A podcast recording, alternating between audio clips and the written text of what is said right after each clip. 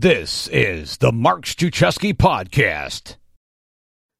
She is an investor, entrepreneur, and founder and CEO of the Virtual Hub, a business she started by accident that exploded in the first 12 months to become one of the leading companies that recruits, trains, and manages virtual assistants in the digital marketing and social media space for businesses who need to free up time and energy so they can go to the next level.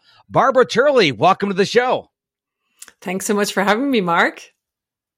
I am so excited to talk to you, and I'll tell you why. Because you have been a world traveler, and she's actually in the French Alps right now, but she's not French. She actually was born in Scotland, went to Australia, then she married a guy from Hungary, and she settled in the French Alps because it's kind of like I guess you told me equal distance between Scotland and Hungary. So I think the world traveler Barbara is fascinated to have on the show today.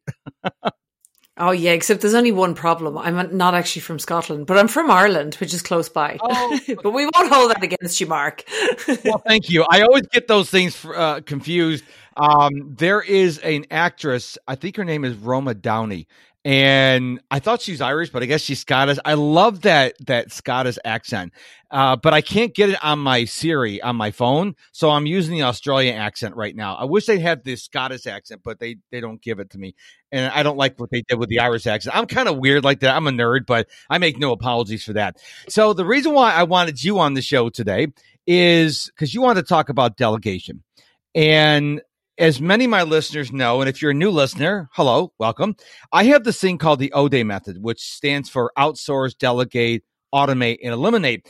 And one of those D's is delegation. That's why I brought Barbara on the show today because, Barbara, we live in the year 2020 and we have more technology, especially automated technology, that allow us to delegate maybe to a person or to a, a, um, some artificial learning or whatever the case may be. I think people are doing too much. I think people are doing things that is unnecessary, doesn't need to be done by them any, anymore. So let's talk about delegation because you obviously have a company that deals with that. Yeah, and I love your ODAE method because I, am a total subscriber to that myself. I slightly mix them up in and how I approach it in that, you know, you outsource. For me, automation comes before delegation so that we can start to, well, eliminate, I suppose, must come first, but then automate and whatever's left, we start to, to, delegate. And I think, you know, not only are people doing way too much, especially business owners, like just doing way too much stuff, but we're also doing an awful lot of useless stuff. So, for example, the eliminate question, we're doing a lot of processes still that are not actually giving us any return. And we're really bad as business owners at trashing stuff and going, that doesn't work anymore. Let's shorten it, make it more efficient. Let's optimize it. Um, and also we're using too many tools. So automation tools, cloud based tools. There are so many of them, but so many businesses are cluttered with too many tools. And all of that stuff together results in kind of dumb stuff being done and lack of return on investment. And invariably we end up blaming the people that we've hired or the people that we're trying to delegate to for that lack of return on investment often. So it's, it, you know, there's so much to unpack there really in what I've just said. Yeah, uh, uh, one thing that really stuck out, and I want to make sure the listener doesn't miss it, is that you said people are using too many tools. There are people who are not embracing technology or automation, and there are people who are using, to use your words, too many tools. You still have to be involved, and I think that people are trying to automate things and they don't really understand how automation works. They don't follow through to make sure it's actually giving the correct results. And I, I, I think there is, I, I'm so thankful. No, no guest has ever said that before that there is such a thing as using too many apps, too many tools and your phone and your technology becomes so cluttered that you're like, okay, is it working? I don't know. I don't even know how to check it because it's so complicated. And I think there's something to be said about using too many tools. Oh, 100%. I mean, you know, I think one of the things people forget about automation is often, and I mean, look, you know, I am a delegation expert. I run a company where we, you know, we have people that we put into businesses to help them to delegate and, you know, that sort of thing. But we're also big automation people in that we use a massive amount of automation and we tend to attract clients that are using lots of automation as well. But one of the things about automation is that people tend to look at what a tool can do for them And then they go and put the tool in and they do that thing. But what you start to realize once you get more than a few tools doing some stuff for you, you start to realize that now you need to be a system architect. So now you need to look at the business from the top down and, and identify what problems on a grander scale are we trying to solve? And then look at whether the tool that you're choosing is solving for the business that's in two, three, four years time from now, or is it just solving, is it like a, a band-aid that you're putting over a problem that you have today? And that's why people end up with too many tools because they're band-aiding everything up and they're not strategically starting to think ahead about, well, if the business in three years time and my plan for this business is X, well, is this thing I'm bringing in today going to be something that will solve for the problems that are going to come up in two, three years time? We can't always do that, but that's the concept of system architecture and automation architecture, as opposed to just bringing in a tool to solve a problem. You know, as you were talking there, the word that came up to my brain was why. Why are you adding this automation? Why are you adding this tool? And I think we get caught in the shiny new object syndrome. Oh, a new app. Let me get it. Let me use it. Let me use automation. And to your point, you know, we're not thinking of the future and we're not thinking about do I really need this tool or is it just a new shiny tool out there just because it's been written up in Success Magazine or on the internet? and it gets rave reviews. Do you need it? I mean, and I don't tell me if I'm wrong, if you think I'm wrong, that people are not stopping to think, do they really need that tool? Yeah, I mean, look, I'll give you an example. Slack, right? The tool everyone loves is Slack, right? Amazing online communication tool, has revolutionized many teams and businesses and is an amazing tool. And I looked at Slack several times and I thought about bringing Slack into our company. But the reality was that, it, that, you know, when I kept looking at it, I realized there were a number of issues. I won't dive into all of them now, but for our specific business, it was going to be an issue that once we got to a certain size, because we have so many people and so many Slack messages going back and forth, that we were rapidly going to get into the situation where Slack was going to become an extremely, extremely expensive tool for us to have and not really solve the problem that we were trying to solve at the time. So it might work for a lot, it works for lots of companies, but for ours, it actually didn't make sense. And it took months for me to get to that um, answer. And that was months of analysis and looking deeply into the tool and wondering, well, what happens in th- two years time if we have 250 people across this tool and way more than 10,000 messages going on?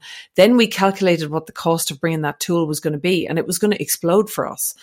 And it didn't really make enough sense with what we were trying to do at the time for how we currently operate. We're also a G Suite house. So we have chat and we've got other things that we get as part of that expense that we already have that we weren't utilizing more effectively. So because everyone was talking about Slack and everyone was like, Oh, you know, everyone's doing the Slack channels and we have all this stuff.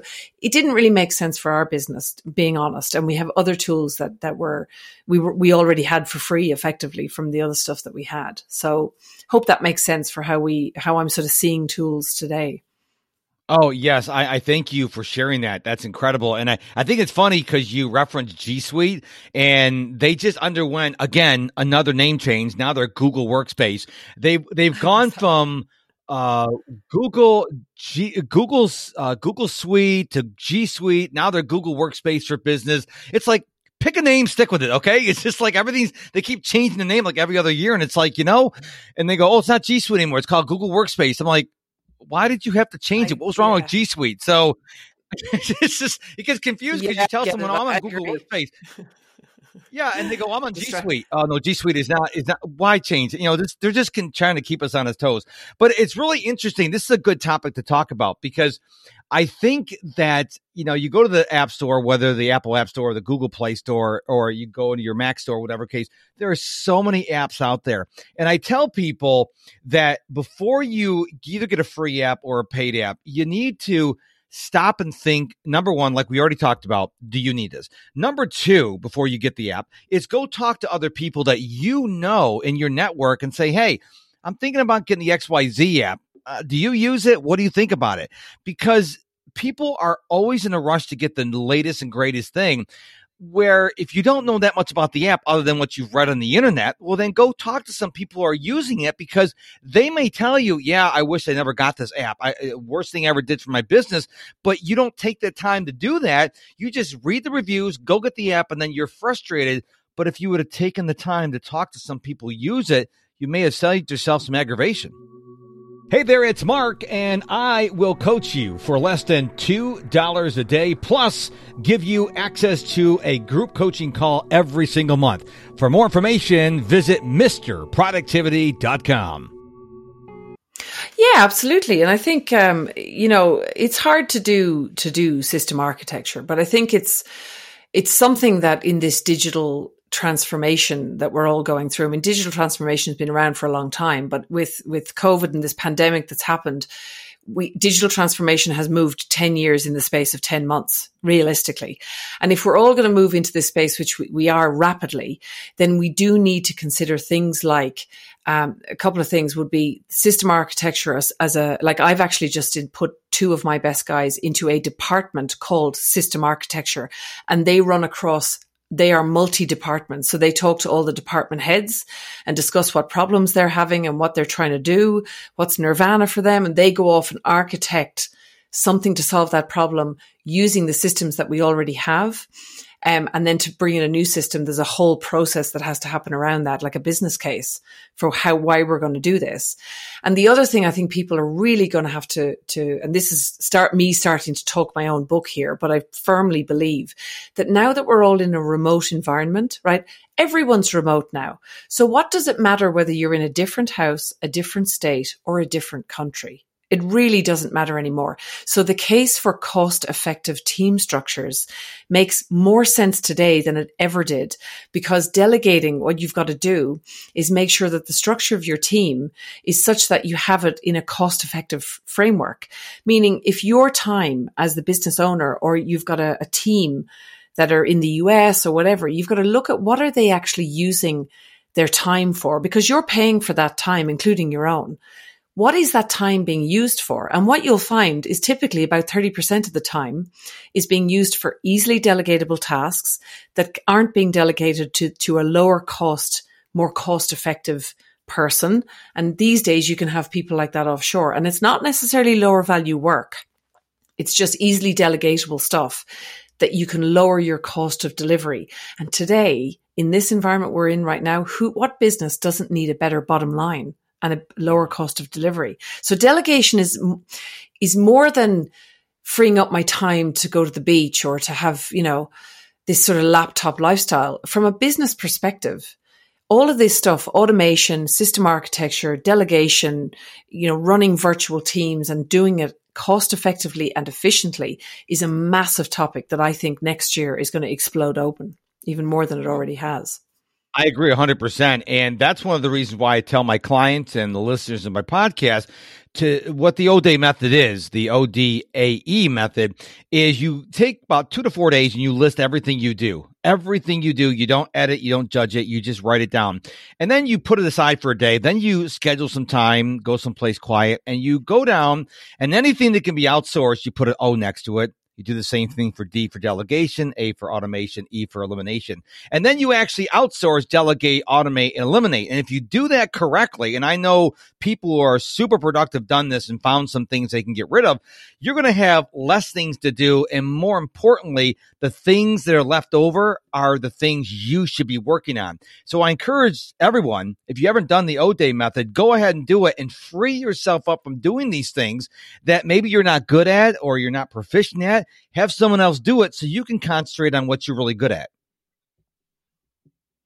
Yeah, I mean, I would even add to that. Look, at the end of the day, regardless of what we like to do, right, or what we're good at, if you're a business owner or you're running, you're wanting to build a business, right? So let's let's just talk about because I want to get away from the technicians that want to work by themselves or whatever. If your goal is to build a company or to, you know, build a business that potentially could be one day sold, even if you never intend to sell it, doesn't matter. You still have to have that in your head because that's the best return on investment that you're going to make personally in this company, then your job is to build the business, right? And it doesn't matter whether you're really like people say you should stick in your genius zone. I'm like, well, yes, you probably should.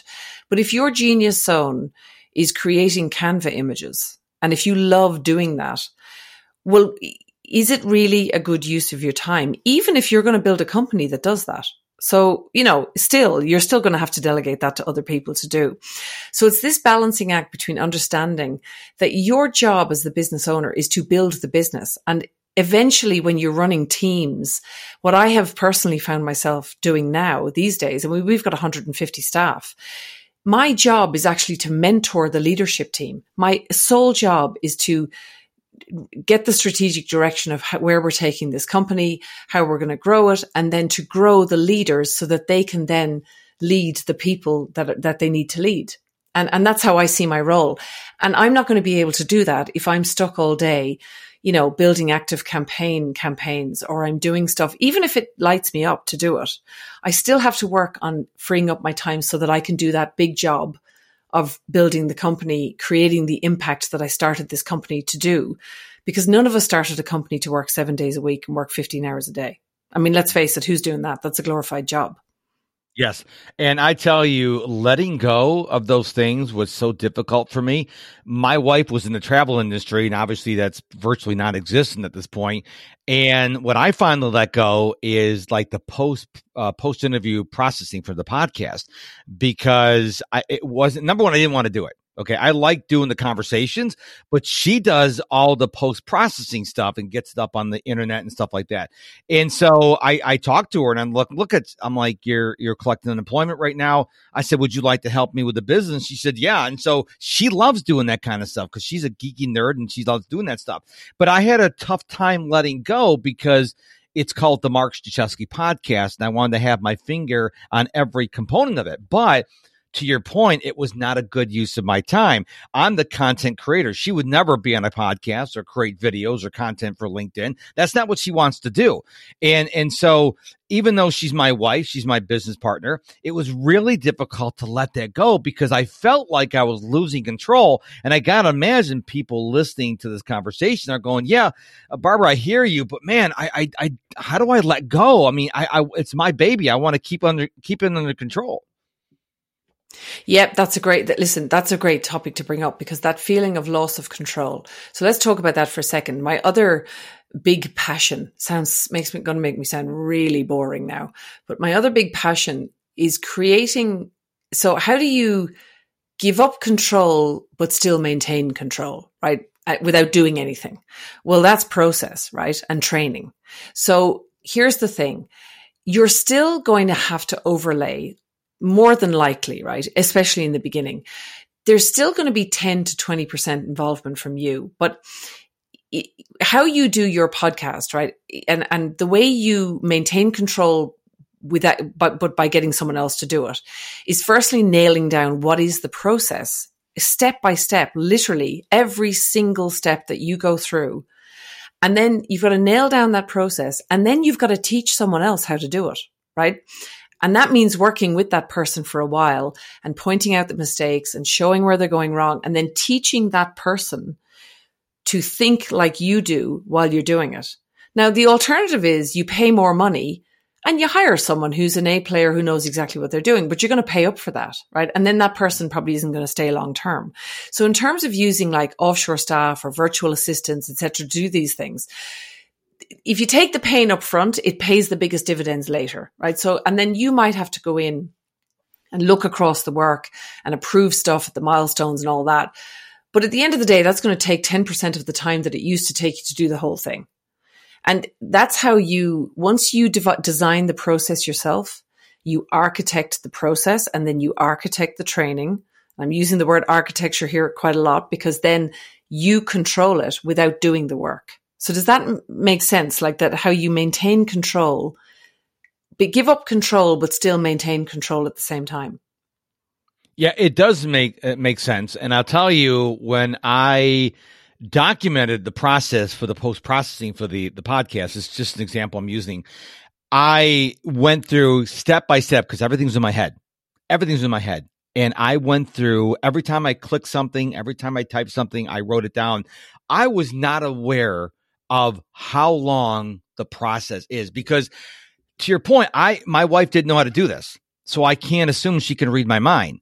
And so I sat down and really slowly documented everything I did. And I figured it was like 10 or 15 steps. It was like 75 steps to do the process at the end of uh, my show because it was all in my head and I knew everything bled together. I knew how to do this, that, and the other thing and make the images in Canva and, and load up to the internet. It was all in my head.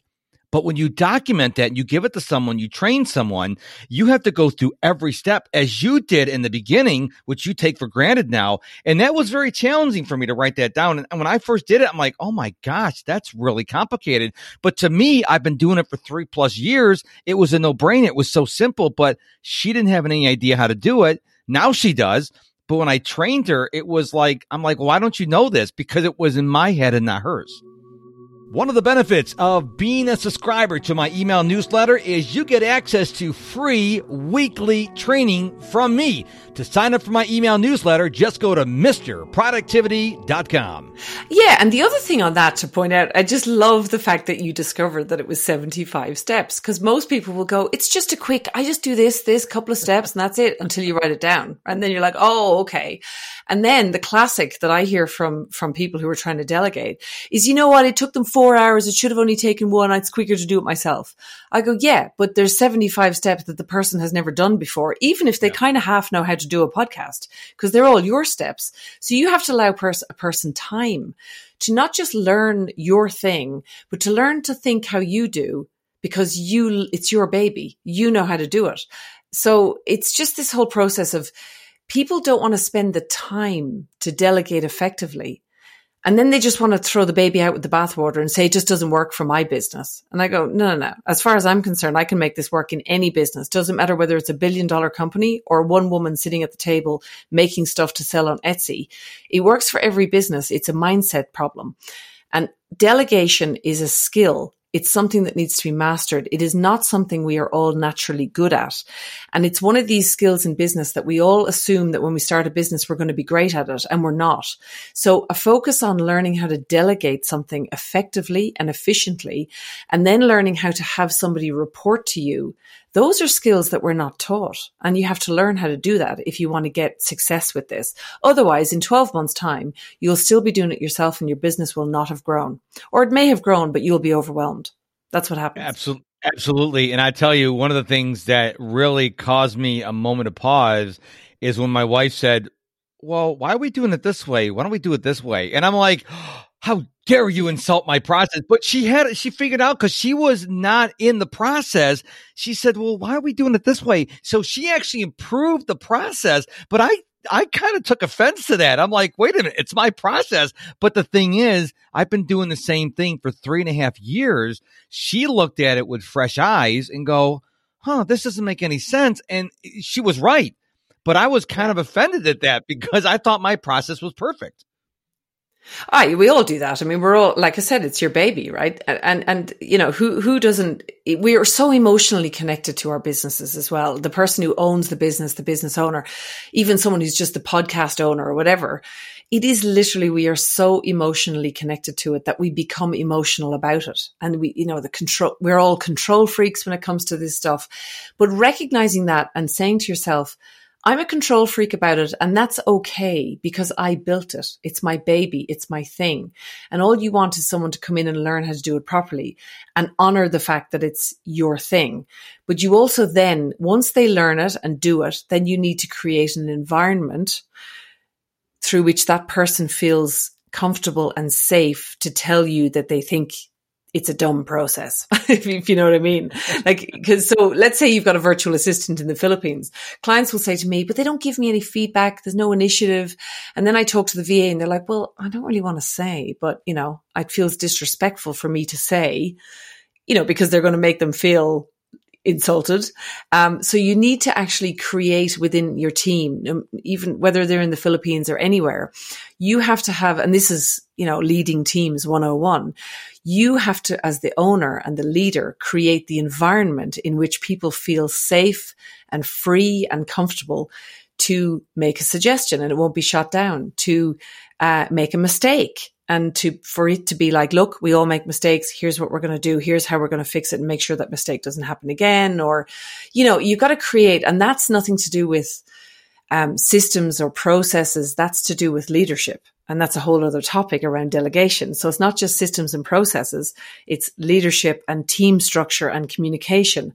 There's a lot more to it. So that's why it's difficult delegation. But it pays the biggest dividends in business and I like how you said this applies to billion dollar companies or the single mom who's creating things for Etsy. So if you're just a, a solopreneur thinking, oh, this podcast doesn't serve me, if you've been listening carefully to Barbara, it does because we all need to have processes. So for the longest time, when my wife worked, that worked out of the home before COVID invaded our lives, I did everything myself and I was a solopreneur. I did everything myself. I had my processes, but I still had processes you cannot i don't know how people can run a business successfully without processes. You have to have processes whether you use an automation or delegation or something. Otherwise it can get out of control very quickly correct? Absolutely. And i can the best way i can explain this this is the most simple way to explain this. Let's go back to this billion dollar company or a solopreneur just producing a couple of things to sell on online. Every it doesn't matter how big or how small the business or whether you have plans to grow it big or you just want to have a nice life and sell a few things online. Okay. Um, we all have all of those business still have departments. You still have product creation, product delivery, marketing, you have sales, you have invoicing, you have, you might have inventory, you have accounting, you've all this stuff that needs to be done. So within each of those little departments, if you, if you write those departments down, within each one, you will find that there are small, quick, process driven, repeatable tasks. I call them the recurring tasks that need to be done daily, weekly, monthly, whatever it is to keep the engine of that little business or large business doesn't really matter going. And then there are projects lists which are things that need to be done in order to move the business forward. And when you start to think about it in those terms, then you start to realize, well, if I was to do that and actually write those things down and process these things up and get very clear about what all those things are, well, then I probably could delegate. And you might think, well, my business isn't big enough. I don't want to. Well, maybe you'd like to pick your kids up from school every day, or maybe you'd actually like to have a bit more free time to yourself and actually still have a business rather than a glorified job. So that's kind of where I want people to think is that delegation isn't just for great big companies. It could even be that let's say you just want to be, you don't want to manage staff in the business. Well, then get a cleaner and learn how to delegate properly there, you know, so that at least you free up that part of your time, you know? Okay, Barbara, before we wrap up, I do this really cool thing on my podcast now. It's called Mic Swap. And what I do is I change microphones with you and allow you to be the host for one or two questions. So this is your opportunity to ask me any question that could be about productivity, about anything else, just not don't ask me my credit card numbers or social security numbers. So what are one or two questions you'd like to ask me so maybe the audience gets to know me a little bit better? Yes. Okay. So I do have a question about productivity. It's such a huge topic and so many people talk about it, struggle with it as, you know, we're all still overwhelmed, doing too much stuff. What do you say to people as the first place to start to reduce overwhelm? If they're saying, I'm totally overwhelmed, I'm doing too much, what's the first thing you say? The first thing I say to them is you got to allow yourself to breathe. Many people are doing way too much and there's no breathing room or white space in their schedule. And what I want people to do is realize it's okay to get up and walk away from your computer, from your Zoom meetings when you're done, your coaching clients. You need to get outside, even if it's cold. Yes, I know it's COVID, or maybe if you can't go outside because you're locked down, maybe you run around your house, you do some dancing exercises or just be silly. Because what happens is when you're always in a state of working, you're working, working, working, working, working, your brain gets tired and you need to have time when you're not working. Go watch a silly video on YouTube. Get the blood flowing. These are simple things. Everyone comes to me and expects I'm going to tell them how to plan better or I'm going to tell them how to use this app. But what it boils down to is you got to allow yourself some space to have fun and to have some, you know, time you don't do anything. Just be stupid. Um, because that is going to help you be in a better space to be more productive. I, I totally love that because I wasn't expecting you to say that because in the world of productivity, we're always talking about the latest app, how to like be more efficient and, and stuff that is actually quite, um, sort of, I'm going to use the word masculine energy because I can't remember whether it's right brain or left brain, but you know what I mean? It's all quite logical and technological stuff. Whereas what you're talking about is, actually going away and being what we would imagine to be unproductive in order to be more productive. Yep. Does that make sense? it does. And a lot of people think it's crazy when I tell them that, like, are you serious? Yeah. now, that. don't go watch you. Don't go watch YouTube for 12 hours. I'm saying go watch a YouTube video that makes you laugh and then go back to work. Just allows your brain to relax. We don't, we're not giving our brains time to relax during the day. Yeah. Why do you think it is that, and this could be too complex a question, why do you think it is that we allow ourselves so easily to go into overwhelm? It's like we, it's like we're like moths to a flame with overwhelm, especially business owners. It's like we're attracted think, to it. I think it's a badge of honor that we work too many hours. We work seven days a week. We're always working on something and we feel guilty if we sit down with the family to watch a movie or if we go out to dinner or if we go for a walk or have fun. We're like, well, I, am not a real business person. I'm not a real CEO. I'm not a real entrepreneur if I, if I don't work, work, work, work. And so I think that people really think it's a badge of honor. I've got to pay my dues. It's like if you're a new doctor, you got to work those 72 hour shifts nonstop. I don't want that doctor operating on me. I'm just saying, okay. I want the doctor being well rested to operate on me. I want the trauma surgeon to be well rested. And so I think it, the answer to your question maybe is not as complex as it needs to be. I think people think it's a badge of honor. I agree with you. I agree with you. I'm thinking nobody ever wants to say, well, I run a multi-million dollar company and I only work an hour a day. Yeah. Only. See, I even said that. I only were like, it's kind of, you know, I'm almost embarrassed to say that. Um, yes. But that's and and actually, if we the topic we've just been talking about about automating and delegating effectively, actually, it is entrepreneurial freedom that pays the highest dividends if you do that. But people will resist it because of that mental shift that we that you've just mentioned. It's actually like ingrained in our psyche that we have to be mm-hmm. doing all the time. Yeah. So, how did you like to be in the be in the interview for a couple questions? Was it kind of fun? I love being, yeah, I love, love. I have my own podcast as well, shameless plug of the Virtual Success Show, where I'm actually the host. So quite enjoy hosting podcasts too, as well. You know, that's my that leads my next question. I was going to ask you, yeah. where can we find out more about you? So tell us about your podcast. Tell us about where we can find out more about you. Sure. So the my podcast is the Virtual Success Show on iTunes. It's on uh, not Google Play. What's the other one? Spotify. Um, I almost said Shopify there. Everyone's shopping online these days. Spotify, you know what I mean. So that podcast, I talk. It's very tactical. So we talk about things like you know, how often should I talk to my virtual assistant? So it's extremely tactical. And, and it, it was born out of my own frustration of being asked the same questions all the time and seeing clients and people struggling with the same things all the time. And I thought, I'm just going to record this. And then it turned into a podcast. So it's quite, it's quite useful in that way. Um, but also we have a page that is specifically for your listeners. We've got a couple of good goodies there. If you go to thevirtualhub.com forward slash ski, um, SKI, uh, we have a mini guide there, which is the five reasons people fail with VAs and how to fix it. So that's quite useful. We have a scalable business success formula there. It's an e-course that you can sign up for. And also we've got a, um, a link there where you can book a call with one of our consultants to talk about how the virtual hub might be able to help you in your business if we're a good fit. Uh, yeah, and you can get that at thevirtualhub.com forward slash ski, S-K-I, or you can find us on Facebook, The Virtual Hub, LinkedIn, and you can also connect with me on LinkedIn personally, Barbara Turley on LinkedIn. Lots of stuff. Excellent. Well, listen, I am so thankful you came on the show today, played along with the mic swap, and uh, uh great insights today. So thank you so much for being on the show. Thanks so much for having me.